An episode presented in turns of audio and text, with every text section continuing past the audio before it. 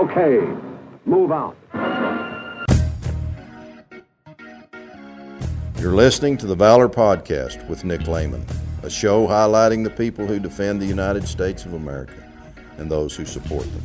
Ask not what your country can do for you, ask what you can do for your country. Hello and welcome to the Valor Podcast. This is going to be a little bit of a different podcast. I'm going to talk about D Day, and I have a special treat for you. Over the past few years, I've had the opportunity to interview veterans who participated in D Day, June 6th, 1944. First, I would like to thank our show sponsor, Booyah Media. They have helped us with our online and web support, and you can see their work at booyahmedia.com. That is booyahmedia.com. D Day, June 6th, 1944.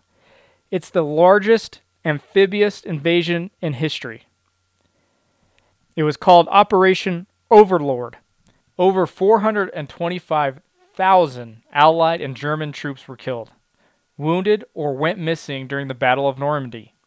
The figure includes over 209,000 Allied casualties, with nearly 37,000 dead amongst the ground forces, 16,700 plus deaths among the Allied air forces.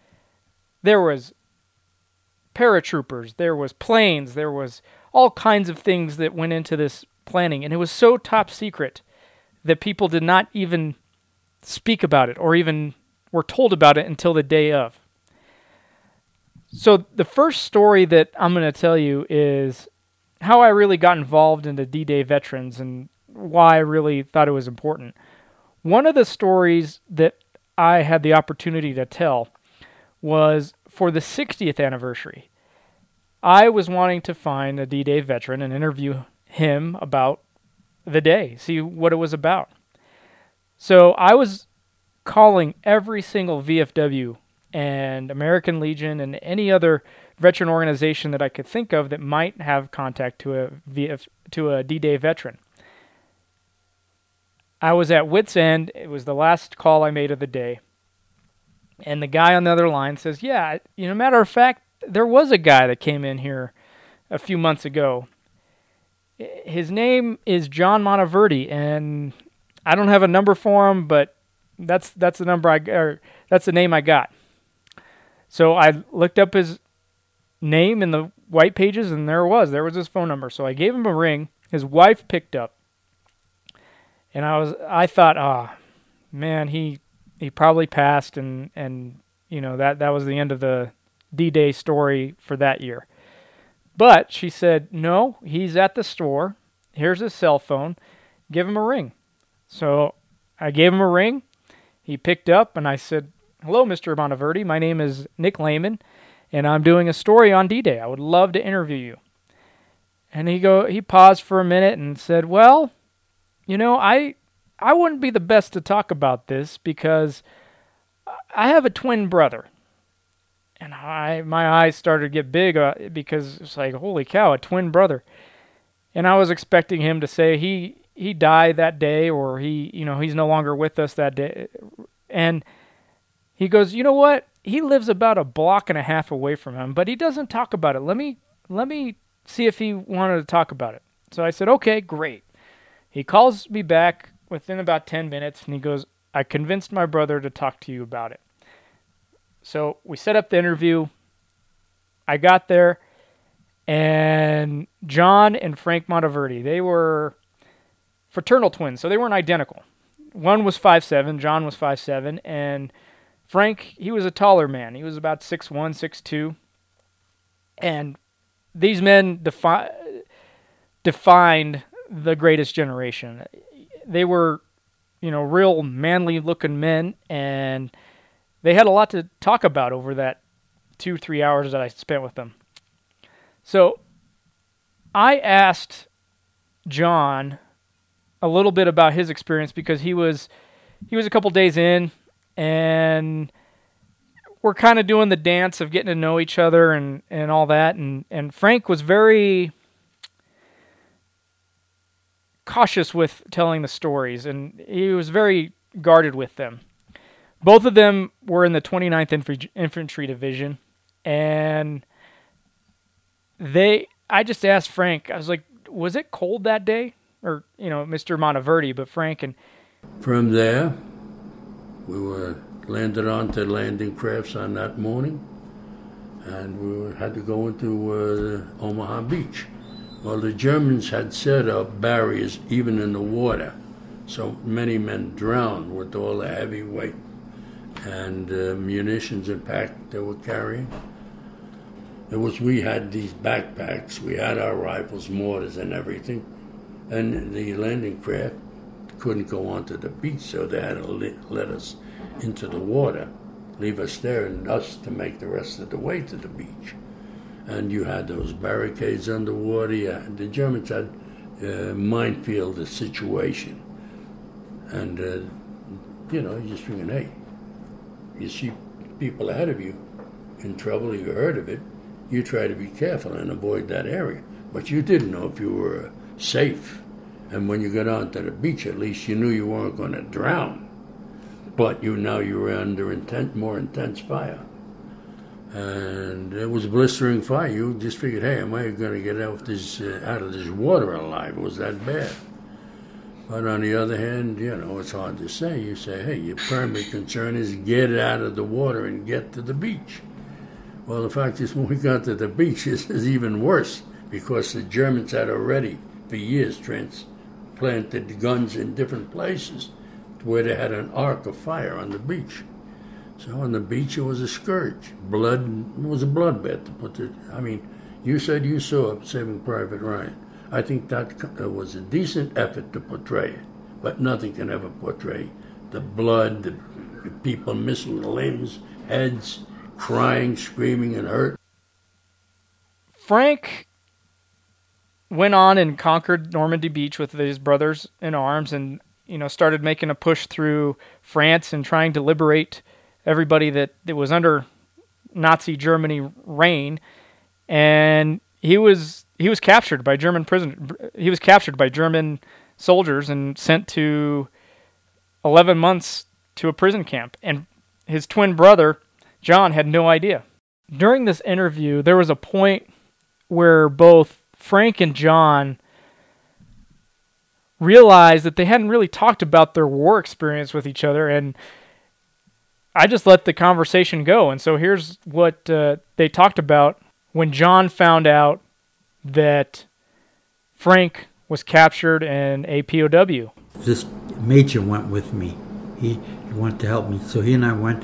We've located the 115th Regiment, uh, Frank's company, and then we found out that the night before his battalion had been wiped out. See?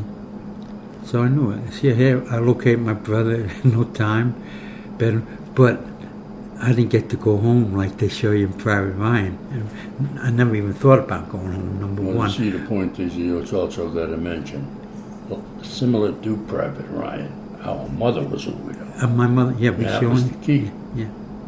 But hey, that's Yeah. just a point I'm. But all I meant, the, the movie, the thesis was the Army went out of its way to locate that one. and they didn't try hard with me. Hey, that's a different world. But that, that so, but anyway, I had found out that uh, he was missing in action the night before. So I knew that. Um, that meeting is one. A lot of these World War II greatest generation folks hadn't really shared their stories with even their siblings. I mean, this this guy shared the womb with with John and and Frank and vice versa, and they hardly ever talked about it. And that day was the first time that both of them really talked about their war experience. So, you know, I, I went back to their house and gave them some CDs from the story that I aired, and and John was very appreciative, and he he said, you know that that Monday, the day bef- of uh, D-Day, we just sat down and we talked about our war experience, and you know it was just a great thing to share. I didn't ask what they talked about. That was n- not my business. So th- this next story that I had the opportunity to find was Master Sergeant Jose Jimenez. He was with the 501st Parachute. He was with the 501st Parachute Infantry Regiment. He was attached to the 101st Airborne. He was a Screaming Eagle. Now, if this rings a bell, these are the guys that were depicted in that Band of Brothers TV show and the book. And so he was introduced to me by a family friend that said, "Yeah, oh yeah, he he he jumped out of planes and he was part of D-Day and and uh, you know he was he was he was doing it. He was he was a para, para he was a paratrooper." I said, "Oh man, I, I have to meet this guy." So uh, we got it arranged, and it was, you know, as advertised. Walked in, and uh, you know, Mr. Jimenez had all of his war awards and he even had a parachute that he used from Battle of the Bulge. And he just started talking about his war experience and everything that went with it. And you know, he he was one of those guys that just jumped out of a plane and didn't even know what was going to happen. You know, the planes that were flying that day were being shot down, they were crashing. There was so much going on when they were being uh, dropped in the middle of the night. That was the goal was to drop all these paratroopers in the middle of the night. There was 13,000 of them. No telling how many perished uh, during the drop or how many survived when they landed, but Mr. Jimenez, he survived. I can't forget that date, you know, June 6, 1944. Well, we knew we were going somewhere. we knew we were getting ready. We're getting ready. Yeah. Yeah, you get our weapons clean and everything. That's what we're waiting. That just before to get in the airplanes, just right by the airplane, the airfield in in Europe. During Eisenhower, because he, he ran twice, President Eisenhower. And uh, well, he was my commanding officer in Europe, you know. he went to talk to us that, that night before we jumped Normandy. Well, it's just good luck, and uh, we pray for you and all that, you know. We, after he was saying goodbye to the troops, you know. It was pretty quiet. It's pretty quiet because, you know, uh, when you do something like that, look like during the days when everyone feels excited, you know. And uh, when you're doing something like that, just, just pray, you know, everything will be all right. For 200 to 300 feet, maybe. But it's supposed to jump from 7 to 900 feet. it went down quite a bit. That's what I figured about that but uh, my shoe open, it's barely, barely open. Tank was already on the ground. yeah, I got saved by the bell. in his, the other thing in the interview was he wore a bolo tie, and it had a purple heart on it. And his belt buckle had the airborne wings. I mean, this guy was as airborne and as hard charging as you can imagine. And so he, he was a great, great interview. He talked about life, took me out to dinner, and even shared a little bit about uh, how they, you know, hooked up everything and went out and jumped.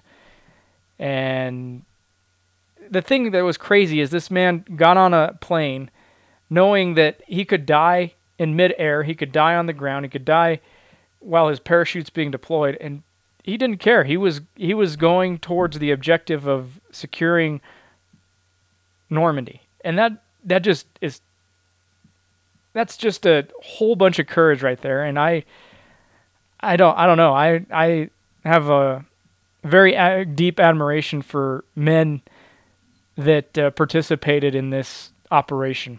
So the next guy that I had the pleasure of interviewing and talking to was Tech Sergeant Bernard Brown. He was a flight engineer on the Douglas C-47 Skytrain.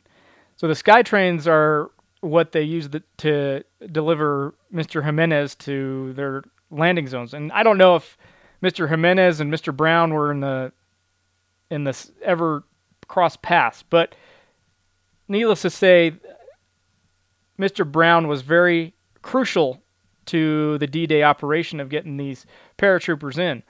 They basically a crew chief on a aircraft makes sure it, basically a crew chief on the aircraft makes sure makes sure that it's airworthy. That is mechanically, gas, anything that needs to be fixed.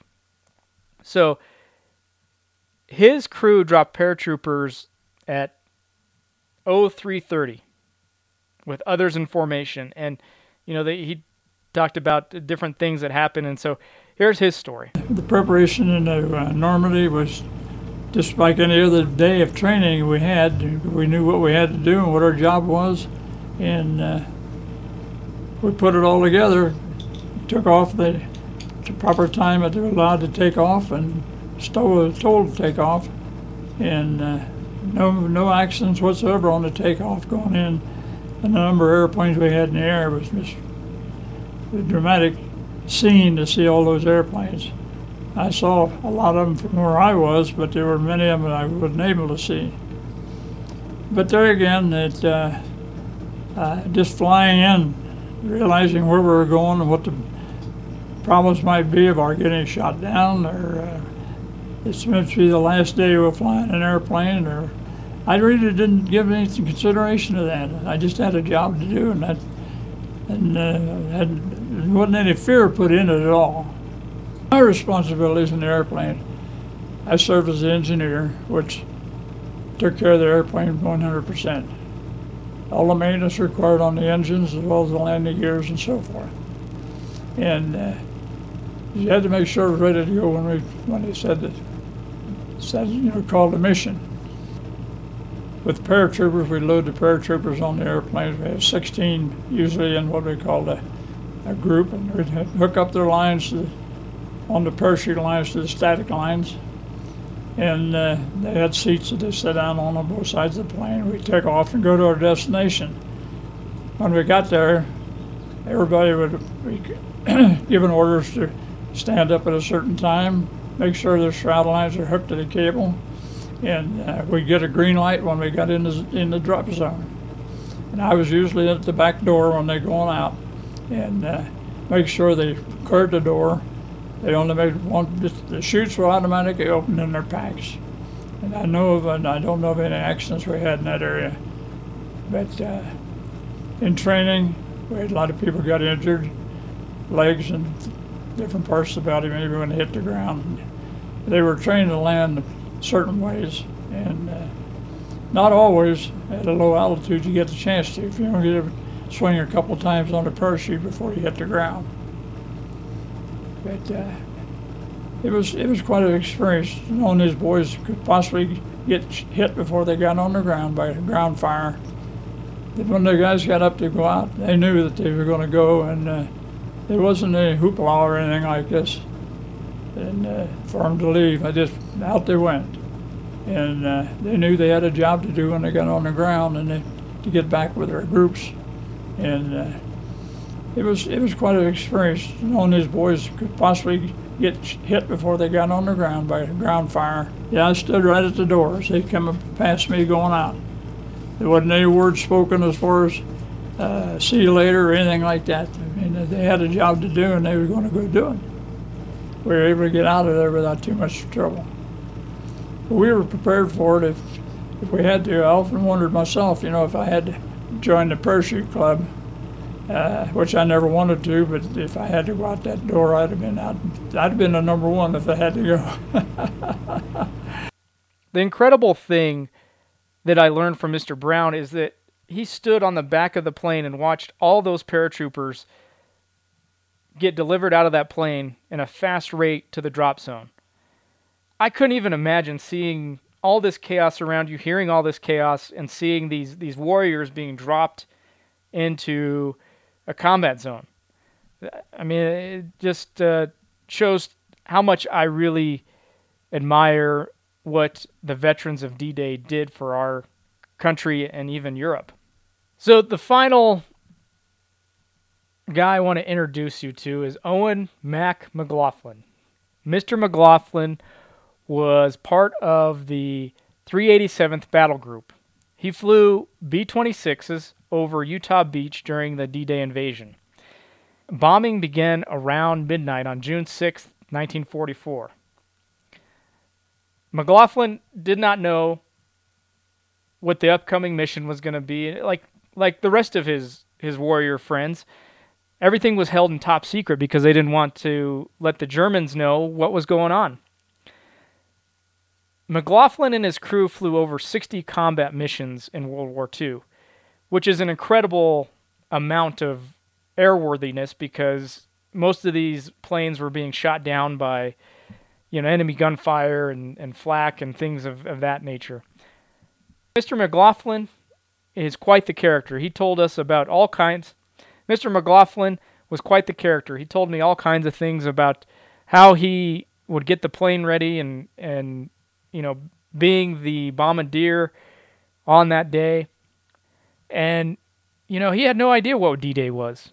Well, D Day, I'll tell you how it happened. I woke up that morning about 1 o'clock and we went there and I said, What the hell We're we getting up this early? Because they, they, they, we didn't know anything about it till it happened. If anybody knew about it, couldn't fly because they could be tortured and told what could happen. So once you play, got into a plane, you weren't allowed to ever fly over the plane again, over France again, or Belgium, or Holland, or Germany.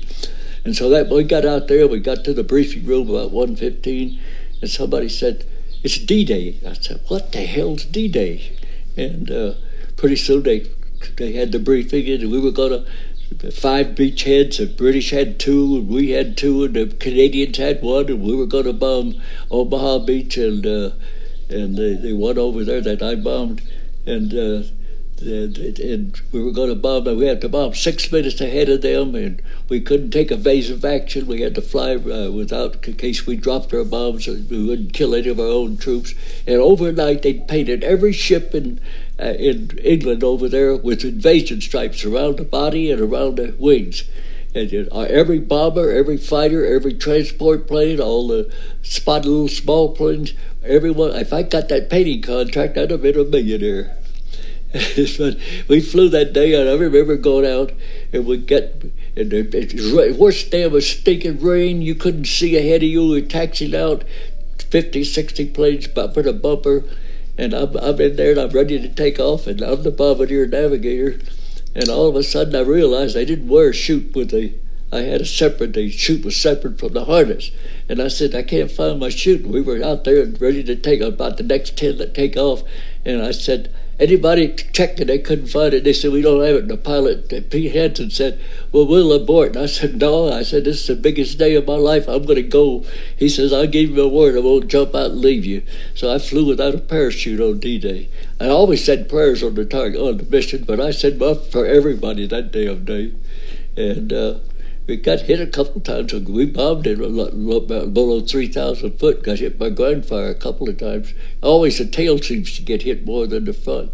There's a lot of, uh, when you fly over like the submarine pens, you got a 100 guns shooting at you you look up and you see all those bursts up there, and if it's no wind up there, it scares you because all the bursts from the first flight had been up there. Now it looked like it got a thousand guns, and a lot of people get scared seeing all those. I never did. It's always everything was interesting to me. And on Utah Beach, going over it. Uh, the greatest armada in the history of the world was down there. The first, as you went in, the, the whole uh, North Sea there in the English Channel is nothing but ships and you go in, and we keep in mind, uh, we, we went in, we were going in to bomb at 15,000, and the uh, Pathfinder ships had a, a, a, code word they gave us that we had to load, go down and bomb below the clouds. And we started letting down and got down that 12, 10, 9, 8. And it's got about 5, you begin to see the big ships. And about 4,000, we could see them. And all the biggest armada, 10,000, whatever the ships down there, battleships, 4 or 5 shooting at the shore. Everybody was shooting at everybody. It was just interesting as hell. And we joined up with We weren't sure it was our squadron, but in that mess, we just got in formation and flew down there and didn't take any evasive action and dropped their bombs and they were shooting a, bunch of ground fires shooting there. Everybody, a B 24 was coming out from bombing with radar, crashed on the shore. But one of my best friends was a bombardier next door. And he was in number four, we was number five, and uh, they got a direct hit in the cockpit and uh, killed uh, the bombardier was blown out of the plane and the airplane and, and when you're in formation with a plane that's been hit like that it looks like he's backing up because he doesn't quite have the power. It's losing a little bit of power, and it looks like he's just backing the damn plane's backing up, and it was on fire. And uh, only one person got out of alive out of it. We were hit. We were on fire real bad. We had fire going back to the tail, and the pilot dove down to get keep the fire away. And he and the co-pilot Lou were were feathered in. We had a fire uh, engine we had a what you call it to put the fire out in the engine, but it wasn't working at first, and took us almost a minute. To, and uh, the fire was burning all over, and they finally got it down. We had to fly back to England on one engine, which for an inexperienced pilot, that was a they used to call it the Widowmaker. The B 26 was really hard to fly, especially to land on one engine, but they did a magnificent landing, landing good the other thing that was impressive about Mr. McLaughlin and all these other men too is that they knew all of their people that were on that plane or with them that day and they could recall it like it was yesterday. There were so many names that I heard that you know you're like, "Wow, you remember that after 70 plus years of of living your life?" And it, it's just amazing. And really a testament of how the warrior spirit, really a testament, really a testament on how the warrior spirit kind of lives on, even when these guys get get up there in age. They're still remembering the people they served with and who looked out for them, and and I just think that's just a testament of the bonds that are formed in military service. Well, I want to thank you for listening to this show. It's it was a little different. We had you know multiple guests that were pre-recorded through the years that I kind of spliced together and made a show out of it. I just think June 6, 1944 is a very important piece of U.S. and international history, and that you can let other people know about this podcast and pass it on to them and have them hear from D-Day veterans, from you know, straight from their mouths. Thanks for listening to the Valor Podcast. Make sure to like us on Facebook, and you can subscribe on iTunes and Google Play or any podcast management app. Visit our webpage at thevalorpodcast.com. That's thevalorpodcast.com. Finally, find your mission. There are many veteran organizations, nonprofits, and veterans needing your help. I promise you'll make some great friends. And a little bit of outro. We are going to have Mr. McLaughlin take us out with a song that his buddies would sing when they were bombing different uh, targets. And this one was the one that they used on Utah Beach. So have a great week. It was late in the evening, the guests were all leaving. O'Reilly was closing the bar when he turned round and said to the lady in red, Get out, you can't stay where you are. She shed a chantier in her bucket of beer as she thought of the cold night ahead. When a gentleman dapper stepped out of the crapper, and these are the words that he said. Her mother never told her the things a young girl should know about the ways of Air Force men and how they come and go. Age has taken her beauty, life has dealt her a scar. So remember your mothers and sisters, boys, and let her sleep under the bar.